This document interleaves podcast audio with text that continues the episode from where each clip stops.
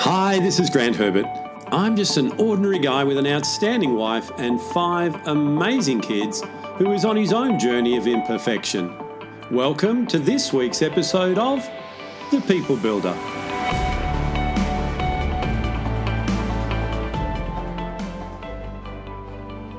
Do you just let the year happen, hoping that you get closer to where you wanted to be last year at the end of this year?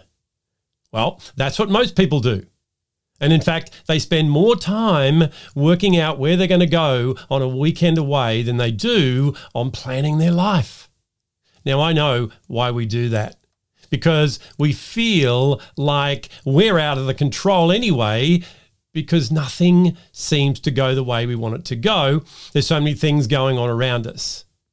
Well, stick with me, because this week I want to help you to shift that thinking and make sure that you stack everything in your favor to end up where it is you actually want to end up.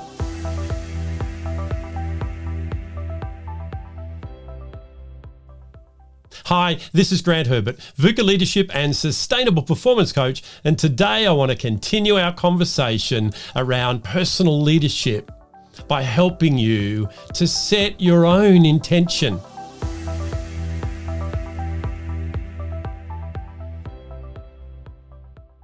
When we go off on a journey, we need to know where it is that we want to arrive at. We need to have some milestones along the way and some things that we need to do, some resources that we need to add so that we, in fact, turn up on time where it is that we wanted to be. Unfortunately, most of us don't do that. And in fact, I remember years ago, I would go on a family road trip, and I was a very organized person who had everything down pat normally, and when we stopped at the service station or the gas station to refuel, everybody knew you had enough time to go to the bathroom and to get what you wanted to buy until Dad had finished filling the car. Well, as I got older and wiser and mellower, I changed some things. And I remember going off on road trips where I just thought, you know what? I sort of know where I want to go, but I'm not going to plan. We're just going to wing it. Now, unfortunately, on more than one occasion, that winging it meant that we didn't have a hotel to stay in, that we didn't eat when we were supposed to eat, and we had unhappy children in the back of the vehicle who had to be in there longer than we needed to be because we had to drive all the way home because Dad hadn't done the planning. Now, that's what happens to most of us in our everyday life. We just take off, we just wing it and hope that everything falls into place.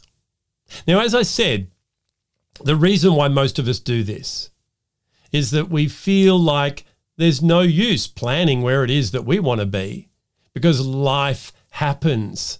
So this volatile, uncertain, complex and ambiguous world that I keep talking about, where the speed of change is so fast and there's so many challenges and roadblocks and things in the way that it's pointless me trying to work out where I want to go because I'm not in control.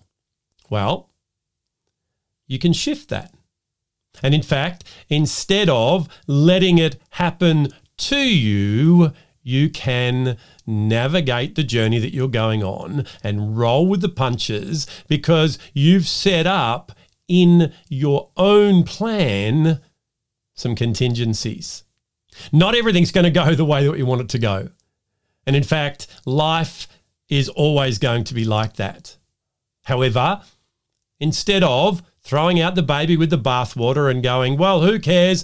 I won't bother planning anything because I'm not in control anyway. Why not do what we can do to make sure that we at least get the needle moving towards where we want to go and, in fact, arrive even if it's a little bit closer than what we would have if we just left it to seat of the pants, crisis mentality. This is all about setting intention. Intentionality is about doing things on purpose rather than just Groundhog Day, get up, go through the same motions, and then come home and go to bed. To have this intentionality, the first thing that you need is clarity. Clarity around where it is that you want to end up. Even more than this, it's about who do you want to become, not just what do I want to do. And in fact, to get there, you need to understand your own values and priorities. You see, most of us invest most of our energy in other people's priorities. And if we're not clear on what our own priorities are, in fact, our own values are, then it's easy for us to be blown around towards other people's priorities. So the first thing to do is to get this clarity around who am I? What's my purpose? This thing called my career, where does it fit in to where I'm going? Not having a career that dictates everything and limits the results that you can have. Every single one of us have the ability to be a greater influence, to make the income that we want to make, and to be the impact that we can be in the world. We just need to do things a little bit more intentionally. So sit down, work out exactly, what do I stand for? What are my values?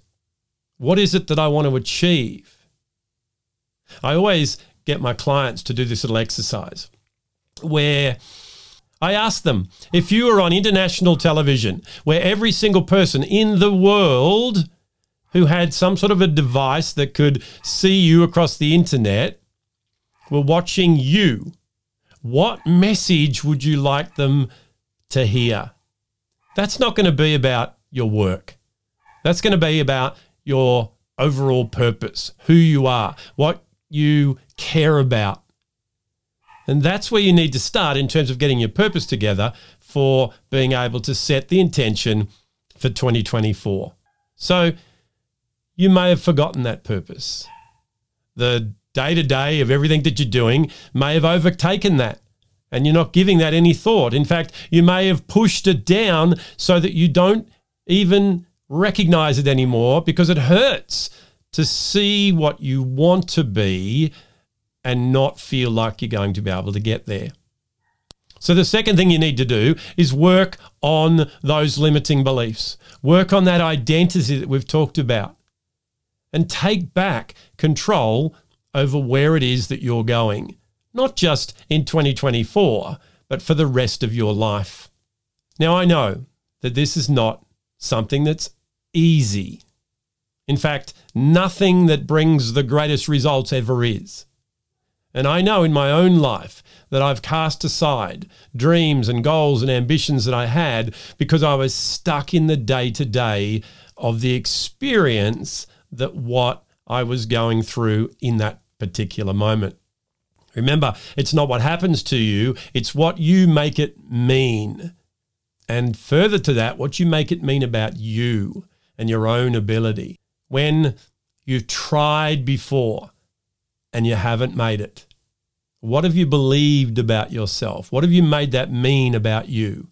That internal dialogue, which gets way too much airplay, can be reprogrammed. You can start thinking about these things again. So we're in early January. Let's not wait until the end of this year to look back with regret at what we could have done. Start the year by setting your intention. Sit down, have a look, use that R4 method that I've taught you before and go, at the end of the year, what are the results that I want to have in those particular areas that are important to you? One of those could be your career, but there are many other facets of your life as well. Then go, well, what's the reality? How does it look different to that right now? And do that in a forward-focused reflection way where you're not looking to see that it's a gap that's too big, that it's showing you what you can't do and what you haven't done. No, it's just setting a start point. Then have a look at the roadblocks. What are the things that are getting in your way? What are the things that you are doing or not doing that are holding you back? And then look at the resources that you need to add so that you can overcome those roadblocks and get to where it is that you want to go. Set an intention. Either keep it to yourself or let those who are closest to you know. Your intention becomes your filter for the year. And one of the things I love to do is give that intention a one-word name. The name is special for you. It doesn't matter what anybody else has as their word. This word is a rudder. It's a guiding light that shows you, just with that one word, this is the overall intention I have for this year.